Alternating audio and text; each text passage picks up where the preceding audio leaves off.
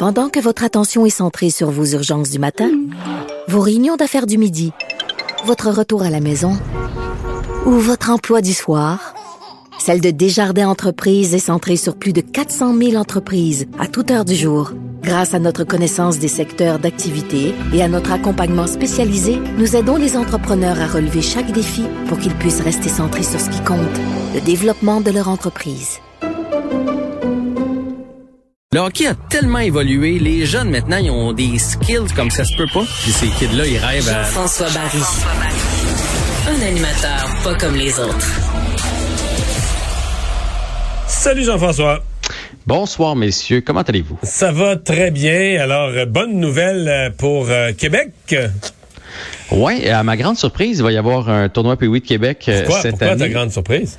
En fait, avec des équipes de l'étranger. C'est là où est ma surprise. Ah, c'est ça ta surprise. Oui, je oui, croyais oui. qu'on allait faire un tournoi P8 de Québec, mais euh, tu sais, mettons avec des équipes uniquement canadiennes ou tu sais, trouver une espèce de formule dans ce style-là. Je suis très très surpris qu'on parce que bon, c'est en même temps euh, c'est ce qui le différencie ce tournoi-là, -là, c'est qu'il y a des équipes de partout, des équipes de l'Europe qui viennent, euh, des équipes de la Russie, des équipes des États-Unis qui viennent jouer ici au tournoi P8 de Québec. Et on va tenir cet événement-là en 2022. On se rappellera qu'avec la COVID, ça n'avait pas eu lieu évidemment l'année passée. Les gouvernements ont accepté d'allonger quelques dollars supplémentaires parce qu'évidemment, on ne pourra pas mettre autant de monde dans le euh, centre Vidéotron qu'à l'habitude. Mais il y a 144 équipes quand même qui vont débarquer dans la ville de Québec. Alors moi, est là ma surprise. Euh, euh, ça, ça, va faire beaucoup de, de, de, de codes QR à vérifier quand même, là, parce que c'est des parents, c'est des entraîneurs, c'est des joueurs. Là. Il y a du monde en Titi qui se déplace là. Ouais. Et euh, la, se la, seule différence, c'est qu'on on ne pourra pas avoir des joueurs de 11 ans. Parce que la catégorie puis oui, c'est des joueurs de 11-12 ans. Euh, à partir de 12 ans, tu peux être vacciné. En bas de 12 ans, tu peux pas être vacciné. Donc, on les laisse Est-ce que de je me demandais, cette si- année. ouais, mais s'ils le sont, parce que là, on est, on parle, on dit tout ça, on est à mi-septembre, mais il est fort possible que tout à l'heure, le, directeur de la vaccination au Québec me disait ça pourrait être fait en novembre puis la deuxième dose en janvier. Est-ce qu'on prend la décision maintenant, on les exclut, ou est-ce qu'on pourrait revoir, je sais pas, hein, revoir cette décision-là en fonction d'un nouveau contexte? Ben, pour l'instant, elle est exclue. Ils sont exclus. C'est ce qu'on a expliqué. C'est 20% des joueurs d'une équipe, là, parce que généralement au tournoi Pee-Wee, c'est surtout les deuxièmes années Pee-Wee qui se retrouvent là. Donc quelques quelques exceptionnels là, de de 11 ans qui réussissent à se greffer. Est-ce qu'en cours de route, si ça change, on pourra les accepter? En même temps, il faut que ce soit accepté pour toutes les équipes. Sais, je dis n'importe quoi. Mettons qu'ici au Québec, on finit par euh, par les accepter. Fait que là, on envoie les joueurs de 11 de 11 ans, mais que ailleurs dans le monde, c'est pas accepté. Ça veut dire qu'il y aurait des équipes avec des 11-12 puis des équipes avec des 12. Fait que, mais tu sais, rendu là, là, les 11 ans iront l'année prochaine. C'est deux ans que tu peux aller au tournoi Pays de Québec. vrai. Fait que cette année, les 12. euh, cette année, malheureusement, les 11 vont passer leur tour puis ils se reprendront euh, l'année prochaine. La COVID, Jean-François rattrape certaines équipes de football?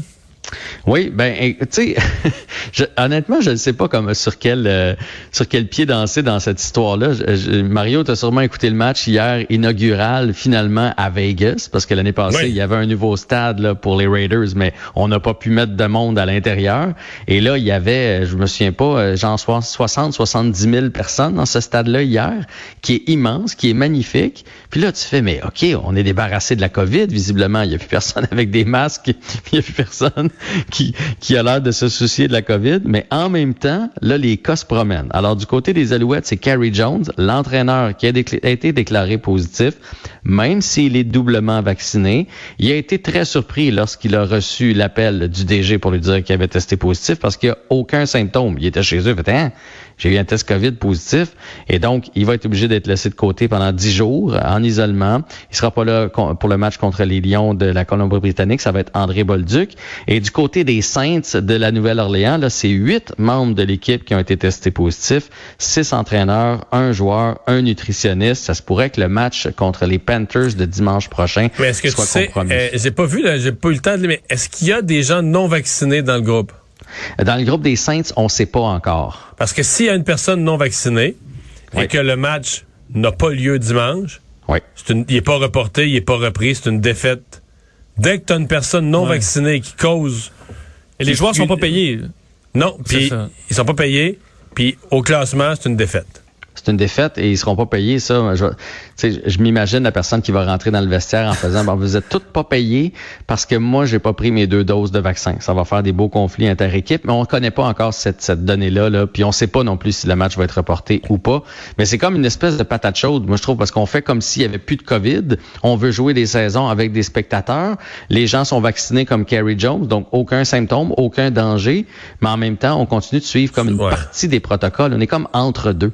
Que j'ai hâte de voir les Saints. Parce que quand les gens sont vaccinés, souvent, euh, l'effet, c'est que tu as un cas comme ça, parce qu'on dit que c'est à peu près 10% qui l'attrapent quand même, mais t'as pas d'éclosion majeure. 8 cas. 8 cas, peut-être sont vraiment malchanceux. C'est pas impossible, mais peut-être aussi que dans mm. les 8, tu vas découvrir qu'il y en a 3-4 qui n'étaient pas vaccinés. Là. Ça se peut. En même temps, six entraîneurs, tu sais, je me dis, les entraîneurs... Ça, Ils sont supposés l'être tous, eux. Oui, mais ça se réunit dans un petit bureau, ça, ça doit se passer assez vite. Là. Tu, sais, tu te fais un plan de match, tu es au tableau, tu fais non, non, non, gars, moi je pense que le gars doit aller là. Là, tu te lèves, tu es à deux pouces de la face de l'autre en train d'expliquer ta stratégie. J'imagine qu'il y a plus de chances de se transmettre le, virus euh, que entre joueurs et entraîneurs où tu te parles avec une certaine Sondage sur les logos les plus beaux. Oui, hey, j'ai trouvé ça intéressant.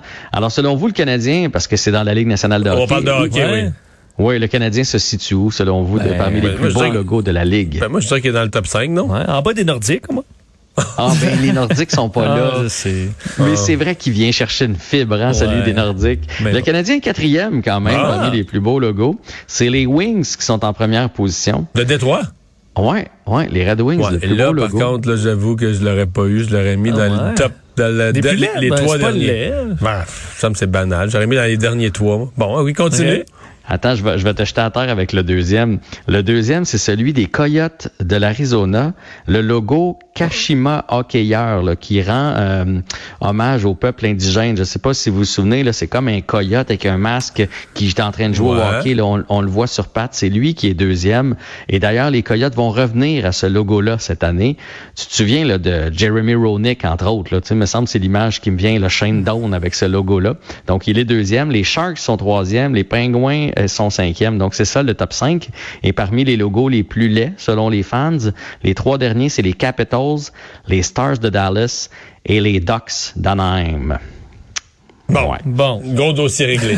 hey, il te reste 30 secondes pour nous parler de, de, de, de contrats, de millions. Oui, ben c'est des rumeurs dans le monde de la Ligue nationale de hockey. Tyler Bozak, lui, s'est fait. Il va rester avec les Blues. Je vous en parle parce qu'il y avait une rumeur qui pourrait être le quatrième joueur de centre ici à Montréal. Il a signé un an, 750 000. Kirill Kaprizov avec le Wild, c'est la recrue de l'année passée dans la Ligue nationale de hockey. Il aurait refusé 9 millions de part du Wild. C'est beaucoup de sous. Et Brady Ketchuk aurait une offre de 64 millions pour 8 ans, donc 8 fois 8. 8 millions par année. C'est beaucoup de sous. C'est beaucoup de sous. Merci. À demain. Bye.